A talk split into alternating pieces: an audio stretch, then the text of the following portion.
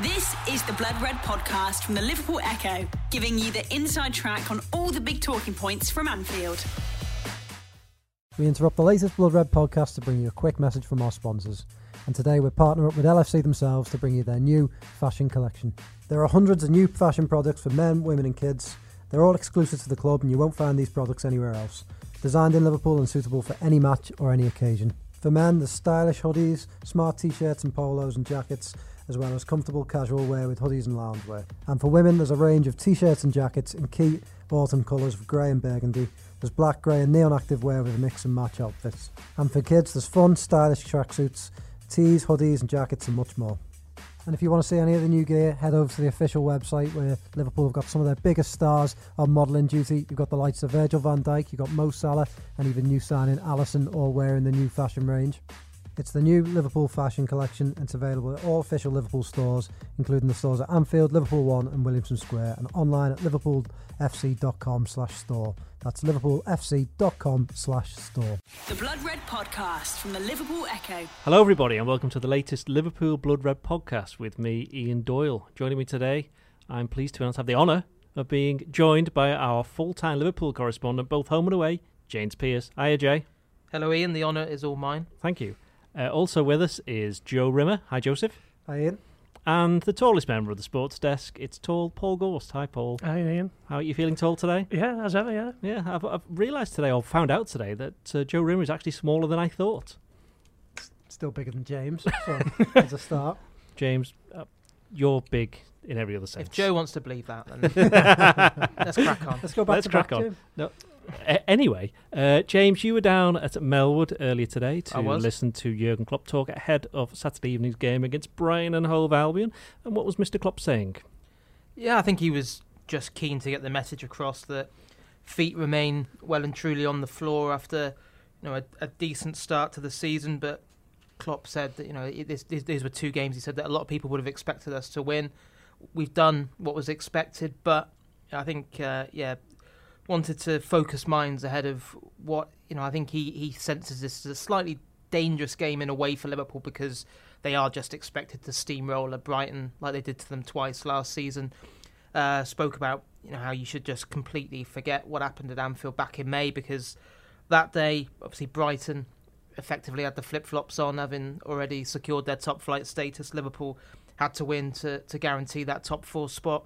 Um, so it, it was a mismatch. He expects this to be a more competitive game. Um, and full of praise for the, the job that, that Chris Hughton's done down, down there because I, I don't think we've really seen the, the best of Brighton, have we, in the, the, the games that Liverpool have played against them since they came up to the Premier League. Um, you know, he's done a magnificent job in keeping them there. And obviously, they arrive at Anfield on a on a high after defeating United last weekend. I mean, Jurgen Klopp was keeping things very low key, wasn't he? Even by his standards, he didn't. He was trying not to get excited by pretty much every question he got asked. Yeah, I think that's just the way it is for him at the moment. I think he, he's. I think even you sensed it before the first game that he almost. I think it almost annoyed him that things were so positive and expectations were so high. It was almost like, well, hang on a minute, we haven't even kicked a ball yet, and we finished what was it, twenty five points or whatever it was behind Man City last season. So it's all well and good, you know, getting all this praise, but we have to back it up with with hard graft and, and results. And so yeah, I think I think he was just you know, I, I don't think he wants to be seen as basking in the glory of what Liverpool have achieved so far because I think in his mind they haven't actually really achieved anything yet. He's done what they what's been expected of them across the two games, two very different performances, but um, you know, he he knows that this team need to deliver it consistently week in, week out and and ensure that they don't drop any stupid points because I think, you know, from what we've seen from Man City already this season, uh, you know, the margin for error if you're you're serious about a title challenge is, is incredibly small. Well, Joe, I was going to ask you that about you know Liverpool, the two wins against West Ham and against Crystal Palace. Has there been reason really to be excited? It, I mean, it's not as though they're beating any of the, the bigger teams. They're just doing what, as James said, people would expect them to do if they are a team who's going to be challenging for the, the Premier League title. Yeah, definitely. I think I think people got excited over Palace because it was a different type of performance and something that we've all been crying out for Liverpool to do, which is go to these tough away games and put in a professional performance, not come under too much pressure, and, and get out of there with all three points without really ever looking like they were they were having to get into second or third gear. So I think I can understand why people are excited, but they've got to do that over ten or fifteen games before you believe that yeah they're they're right in this because City set the bar so high. I mean the, their performance against Huddersfield. I know, look, I don't, don't think Huddersfield will survive this league season, but the way City dismantled them set down a marker that many teams will really struggle to um, to sort of reach to. So I think Liverpool have got a lot to do. Um, games like tomorrow, you've just got to go out and win them, minimum fuss, and um, get through to the next one. I mean, Paul, you've been uh, well. Jurgen Klopp, sorry, has been saying some nice things about Sadio Mane um, this week. He said some more things again uh, today. You wrote something early this week Yeah. about the impact that he's made. I mean, what have you made of him? Because it's not just the start of this season where he's got what, three goals in two games. It's been like a continuation of since late January when he's really hit form. Yeah, I think you can trace it back to New Year's Day against Burnley, and I think that was his seventh goal of the season, and he ended up with um, with 20 for the season, and I think he's got 14 in his last 18. So at a time where you've got Mohamed Salah not firing on all cylinders, and Roberto Firmino's kind of in a similar boat. I mean, they, they've both played well. They, have, they haven't particularly played poorly, but I think Mane's performances so far have just, uh, you know, he's been the, the main man, hasn't he? And um, I, I think he, he will be set for, you know, even more, you know, even more influence on this Liverpool team. He's um he's he's comfortable where he is. There's talk of a new contract on the horizon, and I think he's just happy where he is playing in, in that front three, which is you know one of the uh, one of the most effective in, in Wales football. So I think at the moment, Mane's uh, Liverpool's man in form, and, and he looks to be uh, to be reveling in it really. James, given the way that Liverpool fans tend to forensically analyse and almost everything about every single game and every single training session, there's been I've seen one or two suggestions that Mane, when he scored his goal, hasn't been smiling and therefore he's not very happy. Is that, is that just fans taking it to the nth degree? Yeah, I haven't seen any evidence of Sadio Mane not, not being happy. I think um, I think the, I think the proof is in his performances. Really, I think uh, you know he's he's taken his game to the next level. I think over the, the last six months, there was interesting comments from Klopp um, that was in the, the papers today and, and on our website. Um, you know about how he feels as if Mane now finally uh, kind of believed just how good he is. He said you know he, he felt that belief was an issue with him at, at times last season. You know he talked about you know how the red card against Man City kind of knocked him back. You know, he, that obviously he had an injury around the same time as well, and then obviously the the, the, the high profile miss in the Merseyside derby, which he felt really rocked him for a few weeks. But yeah, I think he, he feels as if now that that, that Mane is operating at the the peak of his powers, and I certainly think that goal the other night at Palace was massively probably underrated. I think you know in the aftermath of it, you know, there was a lot of focus on Liverpool's defensive efforts and in particular Van Dijk and Gomez, and that praise was richly deserved. But um, yeah, I thought I thought Mane again, you know, caused them a lot, an awful lot of problems, and just you you can't, you know, I think it'd be wrong to overlook just how good that finish was because he had so much still to do when he picked that ball on the halfway line. You know, Van Aanholt is, is no slouch, and to outpace him, intelligently cut across him as well.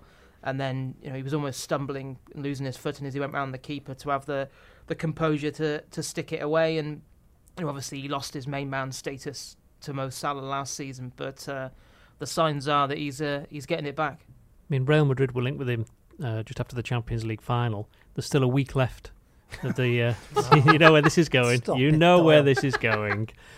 However, it's it's a real not that he's going to leave, but it, would you be surprised if you because basically you look at Real Madrid, they are panicking a little bit. They didn't expect to lose Ronaldo. They've been linked with various players. They haven't really got anybody in, and they're definitely short of players up front, which for them is is scandalous, really. If there were suggestions of Real Madrid making a bid for Sadio Mane, I'm not I don't Would- think there's any amount of money that Real Madrid could offer Liverpool, and they'd even consider it. Would you be surprised though if they actually did make some kind of effort in the next week? Nah, I, I well, I you- wouldn't be surprised if they wanted him Yeah. because he's that good that he would improve their side. But usually, you would only make a move for a player if you think there's half a chance of getting him. And I think Real Madrid would. I, th- I think I don't even think they would be stupid enough to think that, or arrogant enough to think that they could possibly convince Liverpool to do business regardless of what they offered him. Because you, you couldn't put a price on Mane at this stage. You know, it was know, if you if you you know you go go back twelve months, and obviously the Coutinho saga was rumbling on, and you know back then you know it was Liverpool, regardless of what Barcelona offered, they couldn't have didn't have time to replace him. Well, obviously with the window shut, Liverpool will have absolutely zero hope of replacing Mane. So, no, I think you can definitely rule that one out. Ian.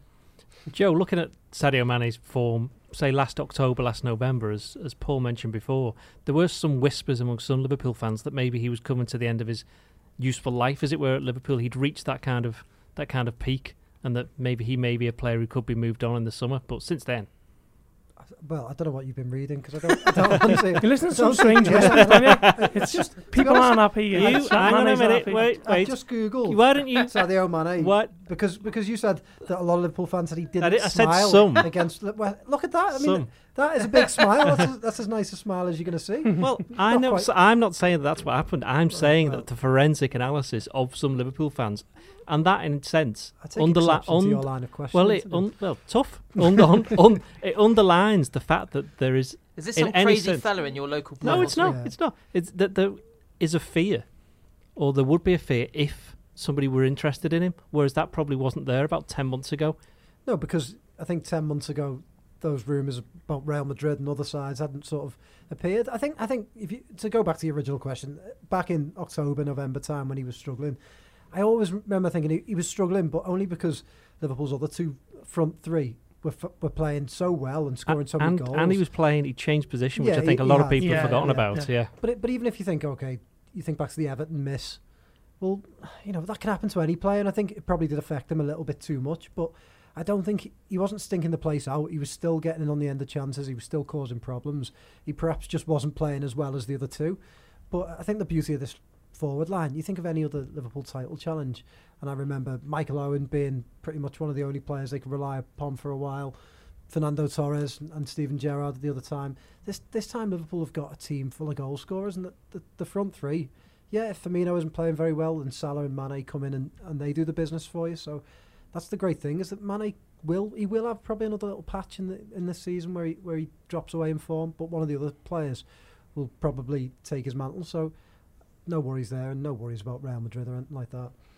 Paul, uh, John Aldridge did his column earlier this week, and he was speaking about Roberto Firmino, one of those front three, and he basically said that he thinks perhaps he could be suffering a hangover from the World Cup. I mean, do, do you think there's anything in that, and do you think that is something that may, over time, affect a number of Liverpool players, and it could be something that Klopp's going to look to guard against? You look at Jordan Henderson hasn't started a game, Trent has, he's, he's played the two Mm. games, most of the others have as well. Shaqiri's not, but there could be one or two they're going to keep an eye on.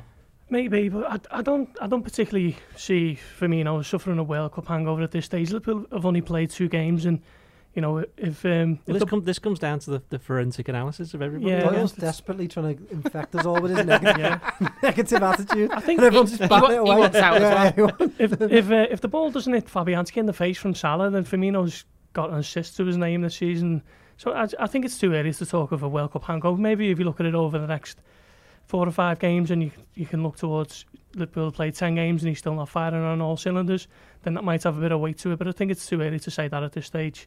Um, and time will only tell later on the season if players who've who've gone deep into the, the World Cup players like Jordan Henderson, then you, you might be able to analyse that a little bit more and say that the World Cup possibly has affected one or two, but still too early to tell at this stage. And I think Liverpool are, are fine as, as they are. The, the front three are fine on the feet. Mane's obviously the one who's in form, but I've got no issues or no worries over the other two. James, continuing the vein of positivity, you've written today about uh, Divock Origi and his future. Yeah, I think obviously Liverpool were hoping that they they, they could have done a deal with Borussia Dortmund uh, to sell Origi. You know, the asking price was was 27 million pounds, and Liverpool haven't budged from that pretty much all summer. Um, but you know, Dortmund do desperately need uh, more firepower, but you know they've scoffed at that valuation and, and haven't put haven't put together an offer anywhere anywhere near uh, the kind of figure that would that would convince Liverpool to do business. They they they wanted Liverpool to agree to a season long loan um, without a commitment to buy, um, which Liverpool weren't prepared to to entertain. Um, so it'd be interesting to see what happens with that in, in the next week or so. You know the the message was pretty clear that Jurgen Klopp, you know, is is prepared to keep Origi on board as cover until January if uh, if there isn't uh, an, an offer forthcoming. Um, and obviously that could have an interesting knock-on effect in terms of Dominic Solanke's future because uh, the plan certainly all along was, well, certainly since probably the mid part of pre-season when Origi hadn't come close to to catching Klopp's eye. I think the plan was to sell Origi and keep Solanke as as backup for Firmino and and Sturridge this season. But uh, you just wonder whether if if they do end up keeping Origi on board, then it may well make sense to to loan Solanke out because you know, it's at the moment you know you, you wouldn't really see the point in keeping Origi and Solanke for the for the season ahead because you know well neither of them have even made the bench so far, and I know obviously things will change, injuries, suspensions will will obviously have a have a, a part to play, and obviously four different competitions that Liverpool are competing on. But um, yeah, one of those, one of the two, I'd, certainly expect to leave the club between the between now and next Friday. Joe, would you expect Origi, if he does stay, to become a lot more involved than, than he has been recently? Certainly over the summer as well. He just seemed to just not be quite there, like his mind was somewhere else, like he it's almost like he knew that he was going to get sold. But if he doesn't, will that settle his mind and make him concentrate a bit more? And, and does he still have a role to play for Liverpool? It's hard to say. He's a bit of an, an enigma, um, Origi, because he goes into real terrible patches of form, yeah. doesn't he? And then and then plays himself into really good form. You know, I remember at the end of Klopp's first season, and he was a big part before he got injured of, of that Europa League final push. And he's a, he's a difficult player to fathom, but I think he'll definitely have a role to play if he stays. I think Klopp will use him because he's a, he's a good fourth choice forward to have. Or maybe third, well, third or fourth choice forward to have. But yeah. it, would be technically be fifth, sixth, no, wouldn't he? If you if you say behind if you, if you say behind Shaqiri and, and Sturridge, I'd have him as third in, in terms of Firmino, central Sturridge, yeah, yeah, central strike. Yeah. So you, would expect him to play possibly start in the League. Cup mm. and then other maybe other cup competitions. So there'll be a role for him there. Um, I don't think there's a long future for him at Liverpool. I, I just can't see him really developing the, the required quality. Paul? Yeah, um, it, it's a bit of a shame really because as Joe says, he, he, he does kind of have these these spurts where he's he's informing. As Joe mentioned, he, he was the, the man, wasn't he, leading the line when Liverpool went to the Europa League final. He started away against Dortmund. Scored, did he? Yeah. He scored in the, yeah. scored in the home leg as well, didn't he? Yeah. To kind of kickstart that comeback and it's just, it's just a shame how he's gone off the boil. But I'd still rather have Divock Origi as my central striker than Dominic Solanke. To be honest, I think if Liverpool are drawn against you know some of the lesser lights in the the League Cup, I'd have no problem with him starting centrally, and he could even play on the wide left as well. So if Liverpool can't find a buyer for him, then you know no worries. Liverpool don't need to sell; they don't need the money. I'm sure his wages aren't too high, so why not have him as a, another squad option? Uh, James, you snuck a little tweet out earlier today, which which was done with great confidence. Of, I'm not sure where you've got it from, but you've said that Lazar Markovic will be sold this week. Which, given the fact that Liverpool have failed to sell him for the past four years, or basically since they first got him, well, I said he'd leave in the next week. I don't know about sell. Might oh, be a bit oh. optimistic. The uh, sorry, I, I misread um, it. He, yeah, I mean, obviously he's out of contract at the end of the season anyway, so I think you know it doesn't seem that long ago that Liverpool were looking for 12, 15 million pound for him on the back of uh, obviously a slight upturn in his fortunes when he was on loan at Hull. Yeah, um, he scored against Blackburn in the summer. Great goal. Yeah, it was a great goal. That was yeah. unfortunately that shot window was quite small. it doesn't look like anyone was actually peering through it at the time. So, um, yeah, I mean it's it's one of those ones. That obviously, the nearer it gets to, to next Friday, you know, the, I think fair to say that probably the, the asking price and the demands will, will get less and less to the point where it wouldn't massively surprise me if it ended up effectively being a loan, which would almost be a, a free transfer, mm. really, um, with him being out of contract at the end of the season. Um, you know, I think there's probably an argument that pound for pound he's probably been the worst signing in Liverpool's entire mm-hmm. history because twenty million pounds for a player that's you know, play, I think what was his, his last game was against QPR, wasn't it? Yeah, yeah, yeah QPR May, May 2015. Yeah, yeah. Gerrard's uh, last goal, wasn't it? So uh, you know, and the, the, fact that you know Liverpool have struggled so much to, to, offload him anywhere really in the in the in the periods in between and with various spells away. You know, you think back to you know when he actually well, he was over in Portugal, wasn't he, for half a season, and then obviously Liverpool lost Mane to the Africa Cup of Nations. Klopp was short of a winger yet didn't even want Markovic back then. I think that probably said you every, everything you needed to know about whether Klopp fancied Lazar Markovic or not. Um, I remember being on the tour last year in Hong Kong where Klopp went on the record then and said Lazar needs to just get himself another club. You know, there is no future for him here, which you know that Klopp very rarely says anything like that. Doesn't like talking about transfers until they're they're done. Um, but again, you know, it didn't happen. He ended up staying put until uh, until January obviously went to Anderlecht. They were then moaning about his physical condition, and and I think he he did okay towards the back end of that. And it wouldn't, you know, Anderlecht have been one that has been mentioned about they would be open to having him back, but again, you know, you wouldn't be talking much, if anything, in terms of a fee. And there was a little bit of interest from Spain. I think it was Getafe and Leganes. Um, but yeah, I, I don't think the Markovic fee will be swelling the coffers too much. That's a big claim there from James. So I'll ask you, Joe. Is Lazar Markovic, pound for pound, the worst Liverpool signing in the club's history? I suppose I, I, thought that myself when, when he said it. It's, it's how you view them, isn't it? Because Hmm. like for me, I think Diouf because of because What the he rep- what he had- what he represented, represented, yeah, the yeah. impact he had, or Balotelli again for that sort of the similar sort of thing. But I suppose in terms of what they've got out of him for the money they spent, I mean, it's outrageous. He's a strange player, isn't he? Because I, I can't fathom why Liverpool have such a hard time finding a club for him. Does he have? Does he not train well? Does he have? I think it might be a wage wage wage, thing? issue. It must be a and, he- wage and he's thing. not willing to, to come down on his wage because And clearly, he's, he's lacking a little bit, obviously, in motivation from what James was saying. Anderlecht weren't too impressed Yeah. with his, his his physical condition. Perhaps so, because it, because he's not an absolutely dreadful player in the in the grand scheme of things, is he? You know that you see players bounce around club after club. Well, how does he not get a club? He's o- and he's only young as well. He's twenty four. So He needs not, Borini's agent. That's what Yeah. he yeah, needs. yeah. he's well, not. He's, go, yeah. he's not even close to being the worst player Liverpool have had. Not even Exactly, yeah. close. So it's it's strange, isn't it? I don't I just can't understand what's going on with him and why he can't go and settle down somewhere. And you know, Benfica liked him well enough. Yeah, I mean, in terms of fee, I suppose you, you could argue the pound for pound he is because 20 million four years ago is probably the equivalent of what now, 40 maybe? Probably Um, even more. Yeah. Yeah, Yeah, and- more, yeah. I, I think he's played like 30 games, so it, it, it, it will go down as one of the, the biggest flops in Liverpool's transfer history, and I think it might sit at the top. I, I'm struggling to think of anyone who, who jumps out as as um, as even worse because it, you know even if you think players like Andy Carroll didn't quite work out or Robbie Keane, they at least contributed to something. Yeah, and yeah. And they got a decent feedback as well for those Yeah. players as well. That's the, that's the other thing. work. Markovic is, they're not, as James said, they're basically going to get nothing for him. Sunderland away. We'll always have that. Yeah. oh, no, well. The Blood Red Podcast from the Liverpool Echo. The Blood Red Podcast from the Liverpool Echo. James, the big story though in the last 24 hours uh, has been this this news that Liverpool, it appears, were given some kind of offer for a takeover. The Wiz and Y4s aren't quite. Nobody knows quite exactly the, what's gone on, but the bottom line is that somebody was interested in investing in Liverpool, whether it's the full amount or or not. It's not happened. I mean, what's your take on it? Yeah, I don't think it's anything to get too excited about. I think. Um, You've really sold this to us. no, no, I just, I just, it's well for a start.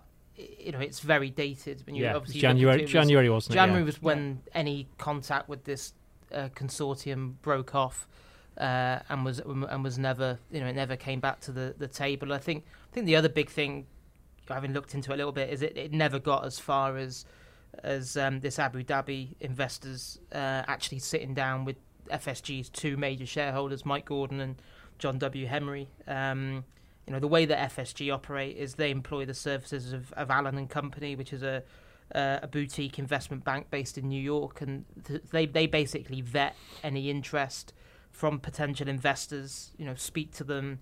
Uh, you know, sit down with them, discuss. You know, what are you proposing? What is the offer? How you know what is the makeup of the offer? And I think it's clear that that happened in this case with the Sheikh Khalid. Um, and you know he was in, in cahoots with a, a Chinese uh, investment fund as well, um, but you know, I think you know FSG have said that they didn't regard the proposal as credible or worthwhile enough for it to be put to Henry and and uh, Gordon, which I think says a lot. You know, yeah, yes, apparently it did value the club at two billion. I think that's that's probably the most interesting thing. The fact that probably you know, it doesn't seem that long ago that Forbes was kind of saying that Liverpool was worth a billion.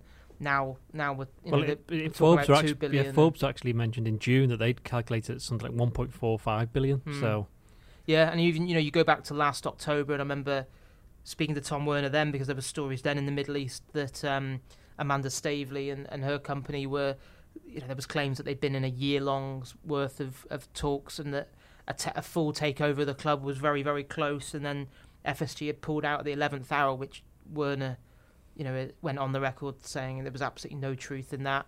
Um, and FSG just reiterating today that uh, they're, they're not looking to sell the club, that Liverpool isn't for sale, but that their long-standing statement that they're open to the idea of selling a minority stake in the club, you know, still stands. So, you know, similar to what the the, the City Group did in terms of what was it? I think the uh, the Chinese bought 13% of Yeah. City for 265 million pound three years ago. Um, you know, you could see the attraction of something like that, but you know, I think you you yourself, Ian, has been speaking to kind of someone much more knowledgeable about football finance than us, who kind of said, didn't he, that you know this would be a strange time for FSG to consider selling Liverpool because yes, it, it's been an unbelievable investment for them from the 300 million pound takeover in 2010 to talk a two billion pound now, but you know it's it's only going to go one way over the next few years. Well, I was going to ask you that, Joe. I mean, as, uh, as James said, I spoke to uh, Kevin Maguire, who is a football finance expert at the University of Liverpool. He was mentioning, as James said, that you know Liverpool. If you look at Arsenal's recent takeover, which valued them at 1.8 billion, he's of the opinion that Liverpool, okay, they haven't quite got the stadium, the size yet of the Emirates, and they haven't quite been in the Champions League quite as often as Arsenal have in the last 20 years or so. But in terms of their history and heritage, in terms of their overseas market, they're, they're a lot more popular than everybody, with the possible exception of England of, of, of Manchester United. So Liverpool are worth at least two billion, if not more. And he also pointed out that they do their own independent valuations of clubs, and that last season, based on the 2017 figures, that they'd valued Liverpool at 1.1 billion, and that in the last year, because they've qualified for the Champions League once, then got to the final, hmm. qualified again, the new TV deal, the fact that the hospitality at Liverpool has got sold to a more extent than perhaps even the club were expecting, it's proven more popular, that it has almost doubled the value of the club. And in the next couple of years, it could go up, you know, another billion. So there is there's no suggestion or no real there's no real reason for FSG to to want to get rid of the club because from a purely financial point of view, they bought it for what was it, two hundred eighty million pounds in, in, in twenty ten or three hundred yeah, something like that. hundred million. something like something like that. If it goes to three billion in the next four or five years, I'm sure they'd have some master plan. I remember at the time there was always talk of exit strategies. You know, what's your exit yeah. strategy, stuff like that. If theirs is in ten to twelve years, you know, make the the club ten times bigger than what it is, win a few trophies, and then sell it. I think no one would complain with that, would they? Absolutely not. Look, at, I mean, they they didn't buy Liverpool because they love the club and want to pass it to their grandchildren. They they bought Liverpool for an eventual return, and and it's in their best interest to keep developing the club. Ensure the club's successful both on and off the pitch, and they'll get their return. I, I think. I think FSG have been fantastic owners. I, I know that is an unpopular opinion with some, but I, you know, and, and, and people can say what they like, but if you look at where the club was when they took over and the way it's developed, they've made mistakes along the way, sure, but they weren't sugar daddies. They weren't an Abramovich or a Sheikh Mansour. They were they were an investment group who tried to do things the right way, if, if there is such a thing. But and They had a track record as well, didn't Yeah, they? they a at- at baseball, which is obviously a completely different sport, but the, the you know the, the base is the same, isn't it? Yeah, and they've built the club up and they've done it bit by bit. They've done it slowly, but they've they've brought in an elite manager and they've now got elite players, and it people have had to be patient. But it's been a it's a long old slog, and Liverpool were in a really bad position when they came in, both on and off the pitch. The squad was in a disarray. The the finances were in disarray.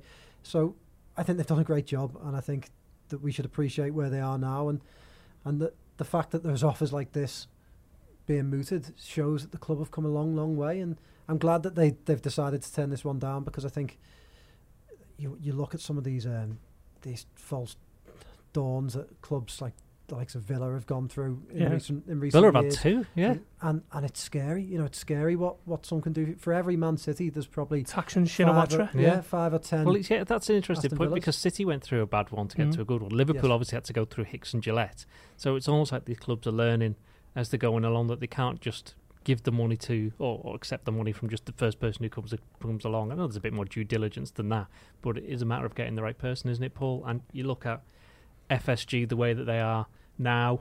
As Joe said, it's not a popular opinion or universally popular opinion, but they are doing a decent job, aren't they? Oh, undoubtedly, yeah. And I think if you look at kind of the, the commercial side of things off the field, since they've come in, they've signed up with so many different partners, and you know that just increases their, their brand, doesn't it? Worldwide, as as much as we loathe to use that word in, in football parlance, that is basically what it's become. You know, the likes of I think it's Billy Hogan, is it, who, who oversees that kind of thing with Mm. Dunkin' Donuts and Subway and Did, which department does he work in?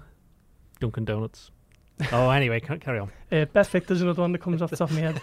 Um, I don't even understand what was the joke. I didn't get it. I was just No, going to use that. Just laugh and we'll move yeah. on, Joe. Yeah, sorry. His name is Dunkin' Donut. What? Deba- oh, anyway, cool. It's dreadful. Still don't get it. No. No. Um, Okay, you've fine. continued very well. that's Um, Is anyone still out there? It's all right. We're going to mention net spend in a minute, James. That'll bring him back. but yeah, as Joe said, there isn't a universally popular opinion because they haven't uh, spent 300 million every summer for the last 10 years. But uh, FSG have, have, you know, they've got Liverpool in, in good shape, haven't they? And, and it's uh, can't ever remember it as an exciting time. Um, if you're a fan to you know support Liverpool at the moment, it's you know they're only going from strength to strength off and on the pitch. Don't worry, James. I'm not really going to ask you about net spend. However, I, I will ask you about Brighton. Uh. Klopp mentioned in his press conference or hinted at the fact that he could possibly rotate one or two players simply because it's you know the, the first two games come up to a third game. He's got the squad there now. Do you expect to see one or two changes, or do you think he may just stick with what what's gone him through so far? Yeah, I think if there are any changes, I think it'll be in that, that midfield department. I think, um, to be honest, he was keeping his cards close to his chest. I think you know he was he was asked about you know would you you know because you're winning, do you, you just keep it as it is? And he said you know I would not keep a winning you know a, the team together just because we'd won the last game. There's a lot more planning and, and preparation that goes into it than that. Um, I think Jordan Henderson's probably the most interesting one. You know, does he does he view this as the time to, to put Jordan Henderson back in the team? Um, does he think it's it's right to give Milner or Wijnaldum will probably be the two most at risk? Give one of those to a breather. Um, part of me thinks that he may well just go with what he's got, um, just because I think again, you know, why really tinker with it unless you have to? Um, you know, I think if if he thinks that physically those midfield three are okay to continue, then it wouldn't surprise me if we see the the same lineup just because you know it, it's worked that well so far, and you know it's almost enabled Henderson to have a, almost like a proper preseason, really, rather than we talked earlier on about you know the, the likes of Firmino and Salah and Mane, obviously having a kind of shortened pre-season and getting thrown straight in. Well, obviously Henderson had his three weeks off now. You know what has he been back for now? Three weeks. Um, you know, and I think that will that will stand him in good stead. I still think Jordan Henderson will command a regular starting spot at Liverpool this season. Um, but I just think you know this is you know because of the extra depth and the way in which other players have stood up. There's been been no rush for Klopp to to throw him in. Paul, would you be tempted to change anything for the Brighton game? Personally, no, but I, I, I can see Henderson starting. To be honest, I thought he was quite bright when he come on, and he he kind of um, he, he kept the tempo up, which which, uh, which, obviously he does well. Uh, but uh, I can see him coming in for for Wijnaldum uh, tomorrow. For Wijnaldum? Yeah, not yeah. not for Milner, no. No, um, I think Milner's he- he's just been in, in such good form the last couple of games. I, I don't really think he can be overlooked.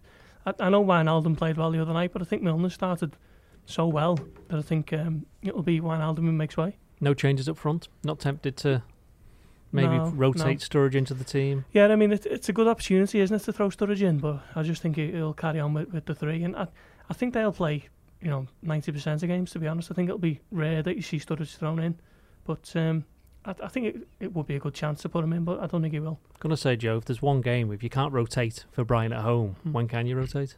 That's true. Uh, it's just so early in the season, isn't it? And you think, out of those midfield three, not, all of them deserve to continue. They've been playing so well. I, I just wouldn't want to see him drop any of them. I, I did think Henderson was bright the other day. I agree with Paul. He did keep the tempo going, but yeah, I just I just can't get my head around which one you drop. And, and up front, I don't know whether Firmino he had a bit of cramp. I think at the end of the, the Palace game, but I don't know whether he needs a bit of a break. You know, he, he had a, only had a short pre-season, again, if he doesn't, then I don't see the point in stopping. I think get them into form, keep keep playing them, and, and letting that team sort of the momentum continue. No suggestion of maybe giving Alexander Arnold a rest at right back, I don't see bringing Clyne in. Don't see why he needs one. No, because I, I, I certainly wouldn't even think about it for this game, just because I think Trent gives you so much more going forward. I know some of his deliveries the other night left left a bit to be desired, but um, no, yeah, I thought he was I thought he was really good against West Ham um, on the opening weekend, and th- yeah, this game's perfect for Trent. You know, he's effectively playing as a, as a as another winger almost, and you know when he gets those deliveries right, he'll um, he'll cause Brighton a lot of problems. Joe, are we worried about Brighton given the way that they turned over Manchester United at the uh, at last Sunday? I think yeah, it was last Yeah. Sunday. But The- Bearing in mind that- Yeah, bearing in mind that they are going to be without Dunk, isn't it? Because he Yes, went off yeah, and he, he's yeah. and there's somebody else missing as well, isn't there? They've got quite a few missing actually. Yeah. They've got Summer signing missing because he got sent off at the end of last season um, in Spain. They've got their captain Bruno. He's missing. Yeah, he's the one, Um, Bruno. yeah. Yeah. So I- think they're a better side than we saw in the two games last season against Liverpool, and I, think I think they'll do all right this season. I think they'll be okay. I think Chris Hughton's a good manager, but yeah, I, th- I just think Liverpool have got too much for them, and, and I think their style of play will play into Liverpool's hands a little bit. They're, they're the sort of team that I think they want to get down, get the ball down, and play a little bit of football. They've got those sorts of players, so I think that will suit Liverpool down to the ground. Paul, what do you think then? Final prediction for the game? Yeah, I, I think Liverpool could do with an early goal. I think that uh, you know an early goal always settles nerves in these type of games where teams are going to sit back and pretty much put everyone behind the ball. But I don't see Liverpool having too much issue really. I think I've seen a few people already talk about Liverpool need to score five and six to keep with the the City goal difference, and I think that's a bit premature and it's a bit naive. I think you know you just We've, we've Crystal Palace a couple of years ago. we've yeah, been here, exactly. Yeah. I think you just settle for, for getting the win at this stage, and I think they will. Um, I think it'll be a comfortable afternoon, to be honest, or evening. 3 0. I'm going with 3 0. Do you know what? I'm going to go four. Joe, I'm going to have to agree, agree with Ian Doyle, 3 0. 4 0. 4 0. Mm. That's unlike you to be uber positive, James. Oh! That's a half time. You need a full time score as well. The, we- we- the exclamation I was mark gonna button say, broke on his keyboard. say, oh, on that punctuation bombshell. Thank you for listening, and join us next week where we will look back at the Brighton game. Cheerio. You've been listening to the Blood Red podcast from the Liverpool Echo.